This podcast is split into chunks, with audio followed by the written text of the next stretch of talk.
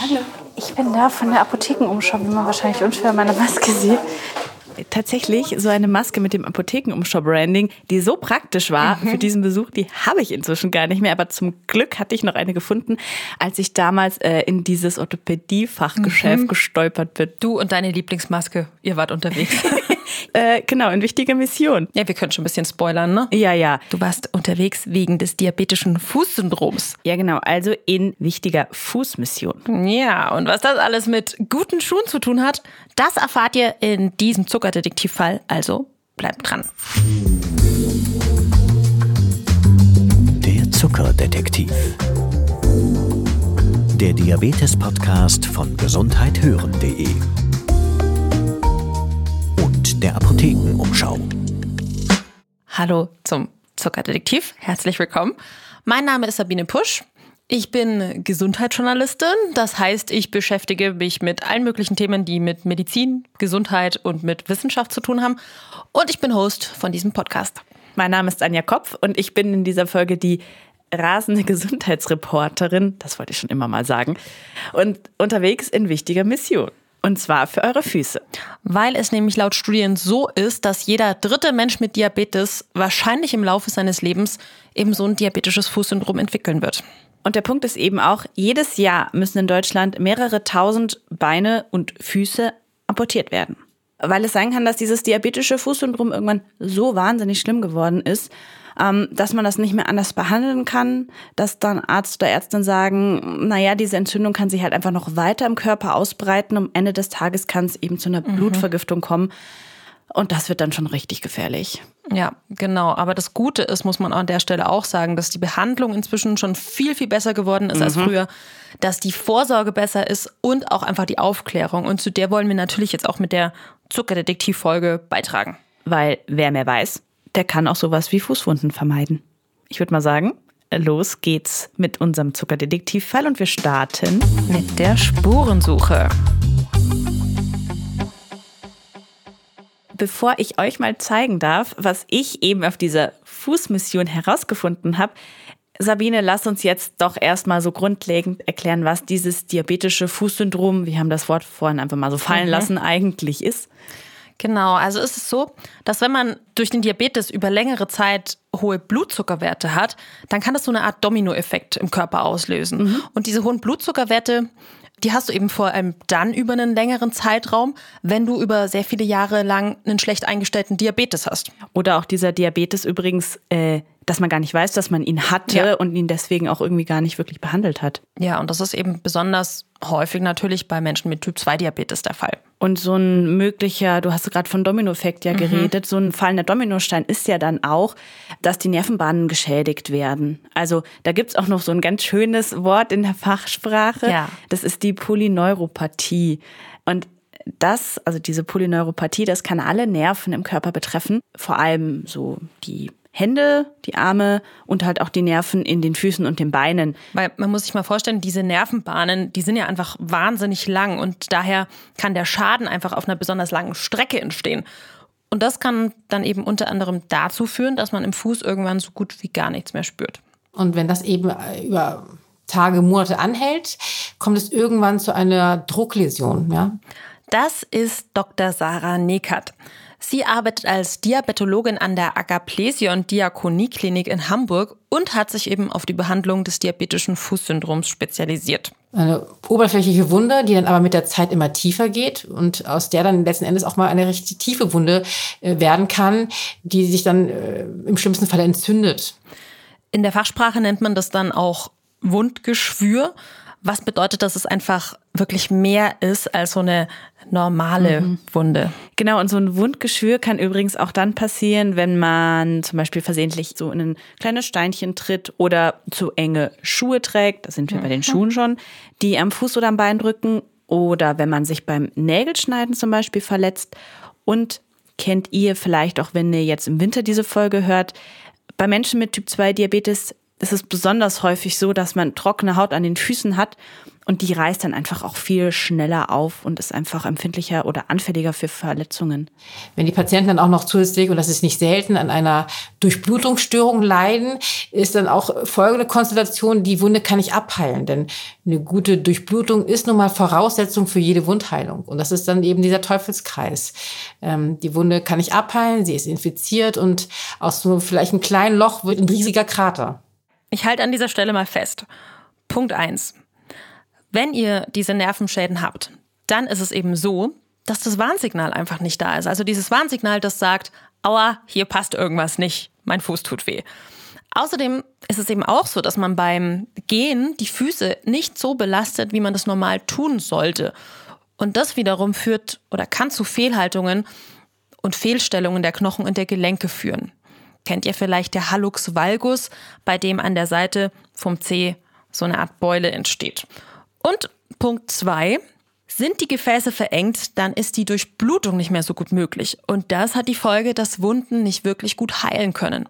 Sie können sich sogar im Gegenteil schwer entzünden und das muss dann wirklich unbedingt behandelt werden, weil diese Entzündung sonst auf Knochen und Muskeln übergehen kann. Und zwar ohne, dass man es groß bemerkt. Wobei das jetzt natürlich so der Worst Case ist, muss man sagen.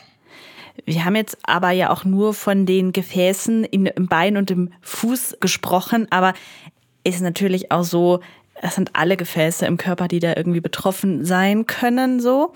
Ähm, drum solltet ihr auch abklären lassen, wie die Gefäße in eurem Herz sind, in eurem Hirn sind, in den Augen sind, in den Nieren sind. Weil das Risiko für einen Herzinfarkt ist nämlich tatsächlich leider ziemlich erhöht, wenn es Gefäßschäden gibt. Und dazu kann euch der Hausarzt oder die Hausärztin an einen Gefäßspezialisten überweisen, weil der weiß, was man machen muss, um die Durchblutung wiederherzustellen oder zumindest um die zu verbessern. Aber so weit muss es ja gar nicht kommen. Nope. Weil so ein diabetisches Fußsyndrom, das könnt ihr dadurch vermeiden, indem ihr darauf achtet, dass eure Blutzuckerwerte okay sind, dass euer Blutdruck nicht zu hoch ist, dass die Cholesterinwerte stimmen. Mhm dass ihr euch ausreichend bewegt und so der Klassiker, bitte mit dem Rauchen aufhören. Mhm. Weil das Nikotin, auch das Nikotin in E-Zigaretten, eben leider Gift ist für euren Körper. Und wenn ihr das alles so ein bisschen beachtet, dann haltet ihr eure Gefäße und damit eben auch die Durchblutung fit. Wenn ihr jetzt nun die Folge hört und schon wisst, ihr habt Probleme mit den Füßen, Sabine, lass uns jetzt mal dazu kommen, wie man die Füße denn weiter schützen kann. Weil wenn es dann schon so ist, dass die Nerven geschädigt sind und ihr damit auch die Schmerzen oder die Hitze oder die Kälte eben nicht mehr so gut spürt oder gar nicht mehr spürt, dann lässt sich das leider nicht mehr rückgängig machen. Aber ihr könnt dafür sorgen, dass das nicht schlimmer wird, sondern dass dieser momentane Stand halt einigermaßen erhalten bleibt. Ja, genau. Es, ist, es geht ums Schützen und natürlich ums Vorbeugen.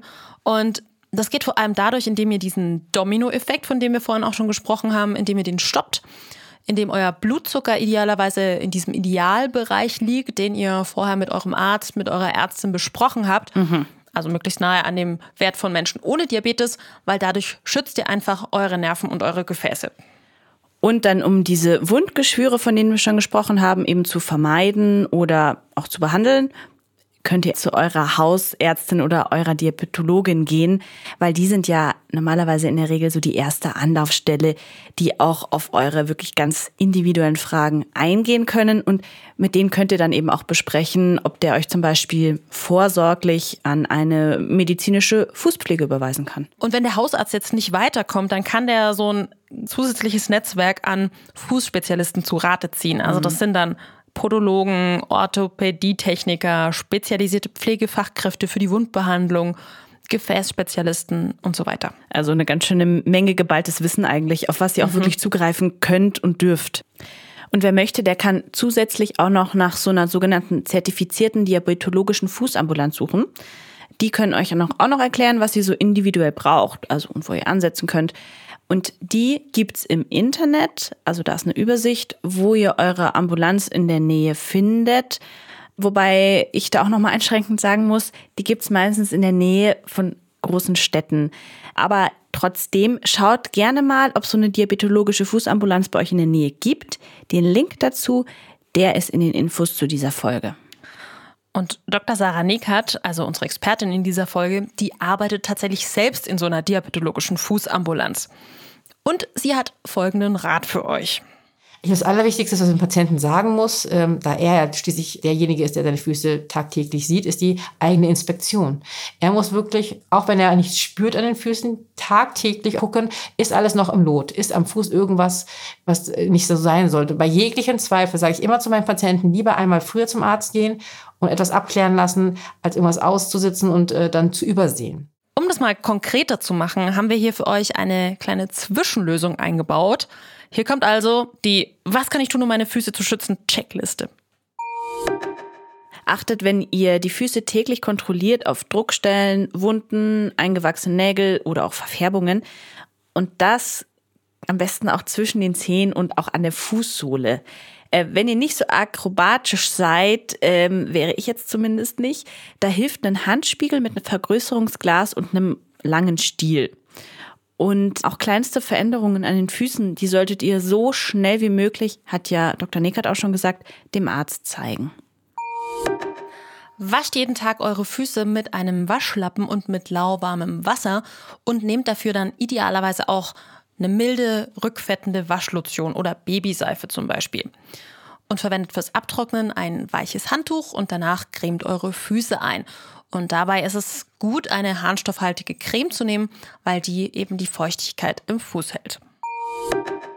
Auch wenn es manchmal sehr angenehm sein kann, verzichtet bitte auf warme oder vielleicht sogar heiße Fußbäder, weil eure Füße ja die Temperatur nicht mehr so richtig spüren können. Und dann merkt ihr vielleicht auch gar nicht, wenn ihr euch in diesem heißen Fußbad verbrennt. Kürzt eure Nägel ein bis zweimal pro Woche mit einer abgerundeten Nagelfeile und unser Tipp an dieser Stelle, feilt eure Nägel gerade, damit sie eben nicht einwachsen. Wenn ihr euch da unsicher seid, da kann euch auf jeden Fall euer behandelnder Arzt oder eure Ärztin weiterhelfen. Vielleicht haben eure Füße ja schon auch besonders viel Hornhaut oder Hühneraugen oder auch eingewachsene Zehennägel. Dann könnt ihr eine medizinische Fußpflege besuchen, also einen Podologen, so nennt man diese Spezialisten, die eure Füße pflegen können. Und die machen das, ohne dass versehentlich kleine Verletzungen entstehen. Wechselt jeden Tag eure Socken, damit Fußpilz und Co. eben erstmal gar keine Chance haben. Wichtig bei der Sockenauswahl ist ein hoher Baumwollanteil, keine Nähte und viel Platz zum Zehenwackeln. Lasst euch regelmäßig die Füße von eurem Arzt oder eurer Ärztin anschauen und ähm, die können die auch auf Nervenschädigungen oder eben auch durch Blutungsstörungen untersuchen. Und wer sich ins sogenannte Disease Management Programm einschreiben lässt, der bekommt auch immer eine Erinnerung, wann es Zeit ist, wieder zum Arzt zu gehen. Und einschreiben könnt ihr euch in der Regel in der ärztlichen Praxis. Und zu guter Letzt, achtet wirklich auf gute Schuhe.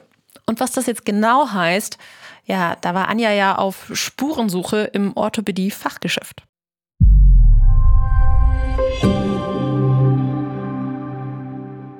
Hi, ich bin Peter Glück und ich manage hier bei gesundheithören.de viel im Hintergrund, damit unser Team aus Gesundheitsjournalistinnen coole Podcasts machen kann. Und einige von euch haben uns zuletzt schon öfter mal geschrieben, dass sie das ganz gut finden, was wir hier so alles anbieten zu den unterschiedlichen Themen rund um Gesundheit. Das freut uns natürlich mega. Und für den Fall, dass sich jemand von euch fragen sollte, was er oder sie denn tun könnte, um uns zu unterstützen. Ich habe da eine gute Nachricht. Es gibt was. Und zwar geht das auch noch ganz einfach. Ihr würdet uns megamäßig helfen, wenn ihr weitererzählen würdet, dass es uns gibt. Alle Podcasts von gesundheithören.de durchlaufen einen strengen Faktencheck und sind von unserer wissenschaftlichen Redaktion medizinisch geprüft, pharmazeutisch geprüft. Mit anderen Worten, wir achten hier sehr penibel darauf, dass wir keinen Blödsinn erzählen. Geht ja schließlich um unsere Gesundheit.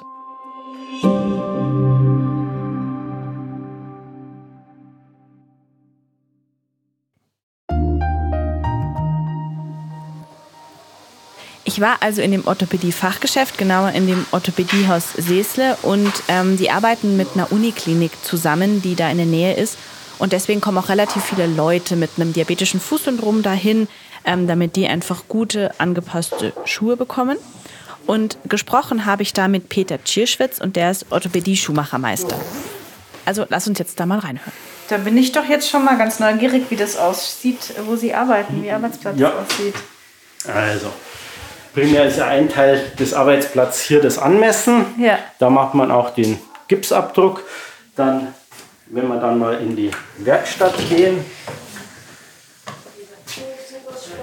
haben wir eben da auch eine Nähmaschine, um mal verschiedene Näharbeiten ausführen zu können, wenn mal irgendwas einreißt oder verschlissen ist, dass man da etwas machen kann.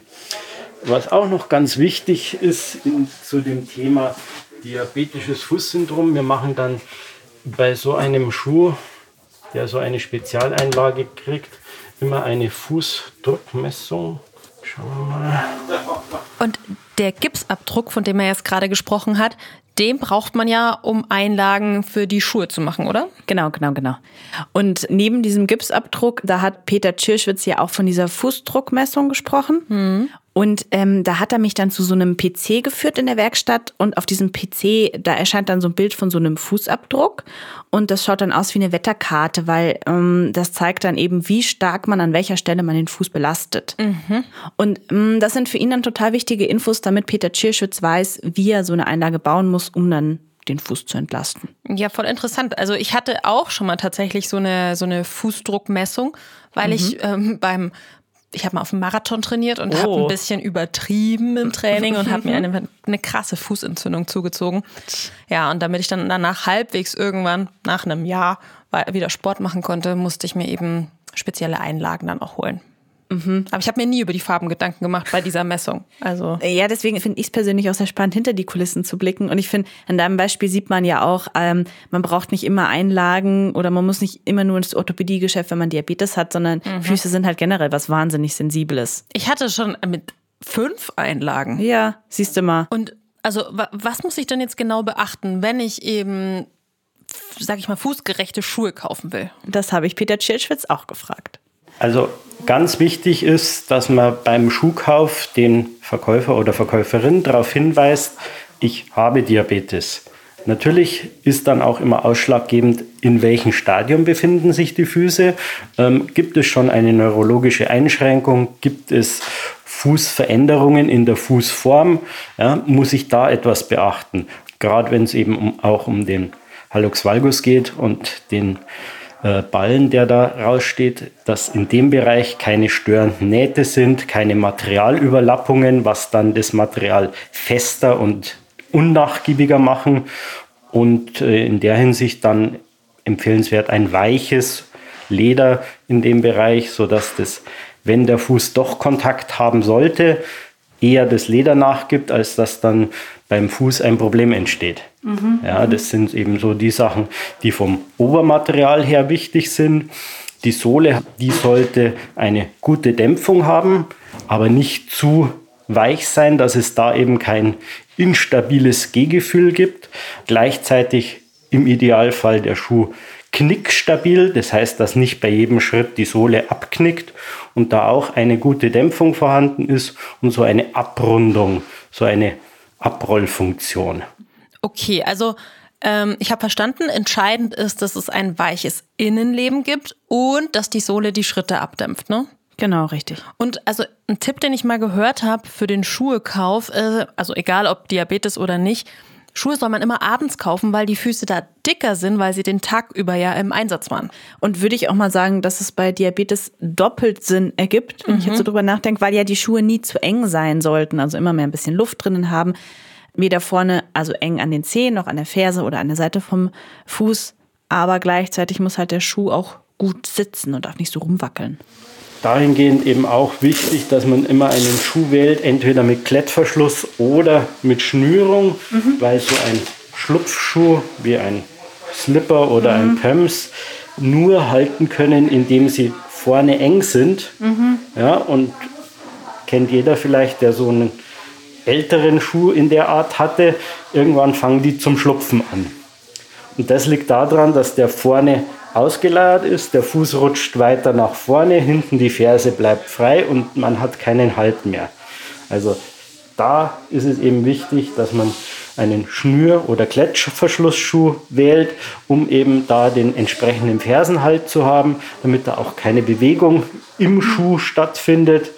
Und ähm, ich habe gerade verstohlen auf meine Schuhe geschaut, weil das sind auch zwar Schnürschuhe, aber man kann auch so reinschlupfen. Also ich weiß genau, genau was Sie meinen. Genau, das das ist das, was jeder macht, der bequem in seine Schuhe rein und rausschlupfen will, was ja auch so, wenn man keine Probleme hat, eigentlich in Ordnung ist. Es ist zwar nicht perfekt für den Schuh, aber ähm, ja. Ja, äh, ich kenne das auch natürlich, ne? und Peter Tschirschwitz hat mir da auch noch mal was erzählt, was ich auch gerne aus ähm, ich sage das mal, Faulheit oft gerne mache, was man aber besser vermeiden sollte, nämlich, dass man nämlich ganz schnell barfuß in die Schuhe schlüpft. Mhm. Wenn es wirklich zur Bewegung zwischen Fuß und Schuh kommt, dann ist die Reibung zwischen Haut und Schuh deutlich größer als wie zwischen Socken und Schuh. Und barfuß im Schuh bilden sich halt leichter Verletzungen, sprich Blasen, äh, als wie wenn man einen passenden Strumpf anhat. Mhm. Ja, und wenn man jetzt schon eine stärkere Einschränkung in, neurologisch gesehen hat bei so einem diabetischen Fuß, ist es auch empfehlenswert, einen hellen Strumpf zu tragen, weil habe ich einen dunklen Strumpf und da ist mal etwas Wundsekret ausgetreten oder ich habe mir tatsächlich ein etwas blutig gelaufen und das sehe ich eben bei einem beigen oder hellgrauen oder weißen Strumpf deutlich einfacher und ganz klar was dann auch schon wieder heißt, Achtung, Verletzung, zum Doktor gehen, abklären lassen. Mhm, guter Tipp. Mhm. Ja, also da auch immer, wenn was ist, lieber zweimal zu oft zum Doktor gehen, als dann zu sagen, ja, ja, wird schon wieder, wird schon wieder. Und am Schluss steht man da und der Doktor sagt, ja, wenn es vor vier Wochen gekommen wären, hätte man den C retten können. Ja, super schlau, das mit den Socken, ne? Mhm, mhm, voll. Und äh, apropos schlau, also Peter Tschirschwitz hat sich ja auf meinen Besuch, ich war ja angekündigt, auch richtig krass vorbereitet und er hatte eine ganze Kiste mit Anschauungsmaterial schon in der Werkstatt stehen ja, gehabt. Cool. Und da waren irgendwie so hm, Gipsfüße drinnen und Einlegesohlen und spezielle Diabetesschuhe, die in der Werkstatt gefertigt wurden. So eine Maßanfertigung haben wir jetzt auch mal so ein paar Exemplare da. Der also, eine ist auch, der gefällt mir gut, der ist schick, das schaut aus wie so ein Chuck genau, mit, mit, vorne der weißen Spitze und dem weißen mit der weißen So Sonne. ist das eben nachempfunden, mhm. nur um mal zu zeigen, man kann auch modisch in Anführungsstrichen so einen Schuh bauen oder hier habe ich noch ein anderes Modell, das ist eben dann auch mit Reißverschluss zum leichten Einstieg, aber trotzdem mit Schnürung, dass man eben das, den Fußgegebenheiten möglichst ideal anpassen kann. Ja, jetzt das da im Petrol mit etwas Gold und der wird so. mir tatsächlich auch gefallen. Der hat so schöne weiße Nähte, schaut ein bisschen aus wie so ein Winterschuh tatsächlich. Ja, ja. Ja, witzig. Ich finde, du klingst richtig begeistert von den Schuhen. ja, aber das war ich tatsächlich auch. Ähm, zum einen, weil die echt super schön waren, halt so ganz fein geformte Schuhe eben mit diesen weißen Nähten, auch so knöchelhoch, so mit so ein bisschen Fell an der Seite. Und die Schuhe waren halt in Petrol, also meine absoluten Lieblingsfarbe. Also es war geschmacklich echt ein Volltreffer. Mhm. Und ich muss auch sagen, dass der Schuh sehr mit einem Klischee in meinem Kopf aufgeräumt hat, weil ich halt bis dahin gedacht habe, dass diese Maßanfertigungen, die speziellen, irgendwie total klobig sein müssen und meistens irgendwie so in dunklen Farben und einfach nicht so richtig modisch, wie es dieser Schuh halt eben war. Und scheint nicht der Fall zu sein. Allerdings muss ich auch sagen, dass es so ist, dass die Fußform insgesamt eher die Schuhform vorgibt. Habe ich jetzt einen schlanken, schmalen Fuß, kann ich natürlich dem Menschen auch einen schmalen, schlanken Schuh empfehlen, weil es ja dann zum Fuß passt. Habe ich aber einen kurzen, breiten Fuß, eventuell mit Zehen, die hochstehen, dann ist es natürlich schwer. Dann wird halt auch der Schuh voluminöser und das muss man sich schon klar sein, dass da die Funktion und der Schutz des Fußes vor der Mode steht. Aber es muss ja auch nicht immer eine Sonderanfertigung sein. Genau, da muss man sagen, dass manchmal eben auch einfach so ein guter Schuh reicht mhm. mit einer Einlage. Und das kommt halt auch immer so ein bisschen darauf an, ob sich der Fuß eben schon verformt hat oder ob ihr schon schlecht heilende Wunden an den Füßen hattet oder wie gut die Empfindungen im Fuß überhaupt sind. Ähm, das solltet ihr auf jeden Fall von eurem Arzt oder eurer Ärztin abklären lassen, bevor ihr dann eben in so ein Orthopädie-Fachgeschäft geht. Und wie man das testen kann, das hat mir Peter Tschirschwitz auch nochmal erklärt. Da gibt es einen sogenannten Monofilament-Test. Das ist ein Stäbchen, wo ein, ich sag mal, so eine Borste drauf ist, wo man dann die Fußsohle berührt und eben abfragt, ob die Berührung wahrgenommen wird. Dann kann man mit einer Stimmgabel wieder andere Sensibilitäten abfragen. Dann gibt es auch noch einen Warm-Kalt-Test mit einem Kunststoffstab, der auf einer Seite Kunststoff und auf der anderen Seite Metall beschichtet ist, wo man dann eben auch abfragen kann, wie weit ist da die Einschränkung und je auffälliger der Fuß ist, umso stärker muss ich mit meinen Hilfsmitteln arbeiten, weil umso hilfsbedürftiger ist dieser Fuß. Okay, also ich halte mal an der Stelle fest, wenn ihr bei einem diabetischen Fußsyndrom Schuhe braucht, dann solltet ihr eure Füße von außen schützen und von innen sollte dieser Schuh weich und ohne Nähte sein, eben damit das Ganze nicht am Fuß scheuert. Genau richtig. Und wie genau der Schuh gebaut sein muss, also ob das wirklich einer sein muss, der eigens für euch angefertigt wurde oder ob ihr zumindest einen angepassten Schuh braucht, das hängt eben unter anderem davon ab, wie viel Empfindung ihr noch in eurem Fuß habt. Und auch noch der Profitipp von Orthopädie-Schuhmachermeister Tschirschwitz. Ihr solltet keine offenen Schuhe, also sowas wie Sandalen, tragen. Denn damit ist das Verletzungsrisiko eurer Füße natürlich höher, auch wenn sie jetzt erstmal angenehmer zu tragen sind. Und ähm, das fand ich zum Schluss auch nochmal ziemlich klug helle Socken tragen, weil dann fallen euch nässende oder blutende Druckgeschwüre auch schneller auf.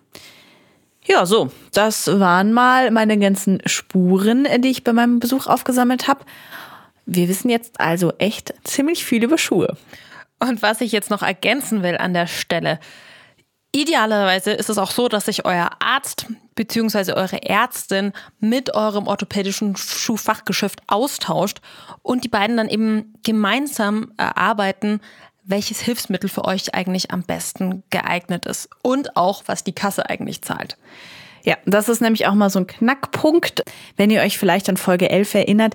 Die Kasse zahlt nämlich nur, was unbedingt notwendig ist, damit sich eure Erkrankung nicht verschlimmert. Also nicht einfach alles. Das heißt, wenn euch euer Arzt Diabetesschuhe oder Maßschuhe verordnet, dann ist das auf jeden Fall eine Kassenleistung bis auf den Eigenanteil, den ihr eben selber zahlen müsst. Wenn ihr euch da noch mal so ein bisschen mehr einhören wollt, ähm, welche Hilfsmittel die Kasse eigentlich alles zahlt, also nicht nur beim Schuhe, sondern es gibt ja noch ganz viele andere Hilfsmittel für euch, dann würden wir euch noch mal empfehlen, Folge 11 anzuhören. Nur, wie sieht's denn jetzt mit der eigentlichen Behandlung von einem diabetischen Fußsyndrom aus? Und dazu kommen wir jetzt.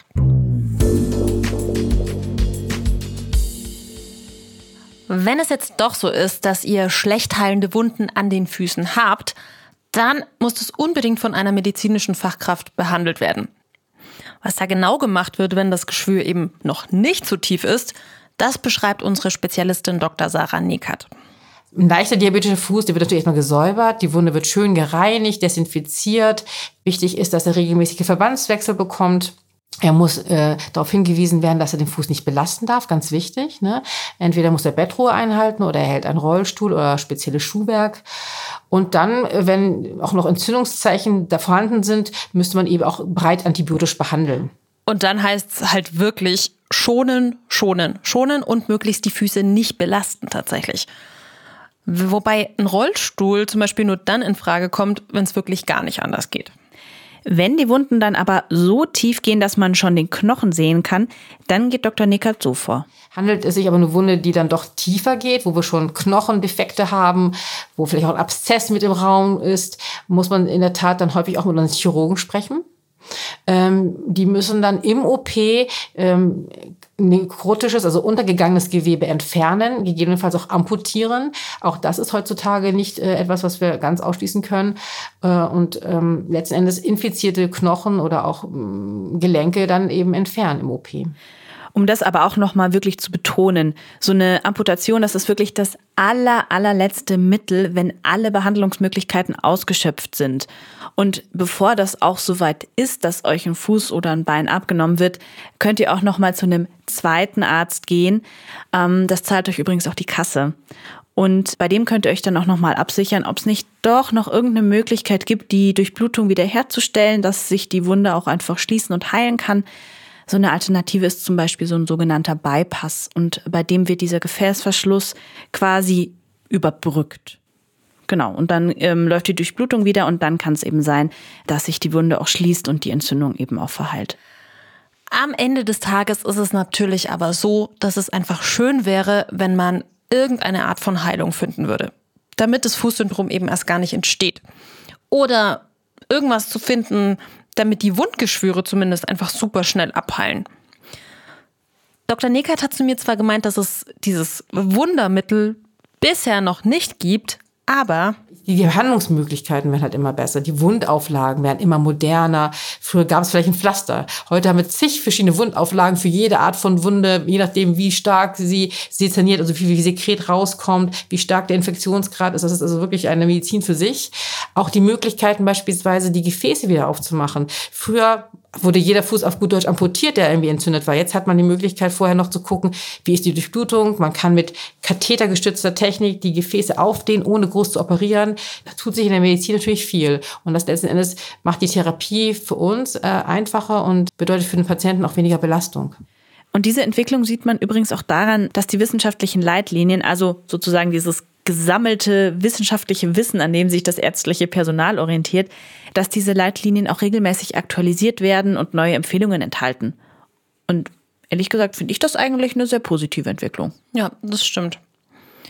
Und nachdem wir jetzt hier viele Spuren gesammelt haben, folgt der letzte Teil dieser Folge und die Lösung. Also, das diabetische Fußsyndrom, das ist eine häufige Folge, wenn man Typ-2-Diabetes hat. Und der Grund ist, dass zu hohe Zuckerwerte häufig die Nerven schädigen. Und man empfindet dann möglicherweise gar keine oder nur noch ganz wenig Schmerzen im Fuß. Und dazu kommt auch noch, dass man den Fuß falsch oder nicht so richtig belastet, auch weil da die Empfindung so weg ist. Und dadurch können große Wunden entstehen. Eine weitere Schwierigkeit beim diabetischen Fußsyndrom ist, dass die Durchblutung gestört sein kann. Und diese Wunden, die dann entstehen, können einfach nicht mehr richtig abheilen. Und diese Nervenschäden, die Anja ja gerade schon erwähnt hat, die lassen sich leider nicht heilen. Aber ihr könnt einiges tun, um eure Füße zu schützen achtet wirklich darauf, dass euer Blutzucker, euer Blutdruck und eure Cholesterinwerte stimmen. Und Klassiker, bitte mit dem Rauchen aufhören, weil auch das schädigt die Nerven. Checkt wirklich regelmäßig eure Füße, damit ihr rechtzeitig merkt, wenn es Druckstellen, Blasen oder kleine Verletzungen gibt und kümmert euch um eure Füße, also pflegt sie, weil es ist einfach super wichtig, ich glaube, das ist rausgekommen in dieser Folge, Wunden am Fuß zu vermeiden, gerade wenn ihr schon mal tiefe Wunden hattet. Wenn euch irgendwas auffällt an euren Füßen oder wenn ihr unsicher seid, dann geht in die ärztliche Praxis, damit euch da rechtzeitig geholfen werden kann. Sucht euch das passende Schuhwerk aus. Heißt, Schuhe, die nicht zu eng sind, aber auch nicht zu weit sind, die innen weich sind, außen stabil und die eine dämpfende Sohle haben. In den Fällen, in denen es schon zu wirklich tiefen Wunden gekommen ist, bei dem zum Beispiel auch schon Knochen oder Gewebe infiziert ist, dann kann, aber muss es nicht zu einer Amputation kommen. Die Behandlung ist inzwischen wirklich deutlich, deutlich besser geworden. Es gibt viele Möglichkeiten, dass man die Durchblutung des Gewebes wieder herstellt und dadurch auch die Wunden eben besser heilen. Und da arbeiten wirklich viele Gewerke zusammen, also Hausärzte, Diabetologen, Pflegefachkräfte für die Wundbehandlung, Gefäßspezialisten, Podologen oder Orthopädietechniker. Was uns jetzt am Schluss auch nochmal wichtig ist, euch mitzugeben, unsere gute Nachricht quasi, wenn ihr zum Beispiel mit den ganzen Tipps aus dieser Folge Fußwunden vermeidet und eben eure Füße regelmäßig checkt und checken lasst, sodass euer Gewebe weiterhin durchblutet ist, dann lassen sich zumindest laut der Deutschen Gesellschaft für Gefäßchirurgie und Gefäßmedizin acht von zehn Amputationen vermeiden.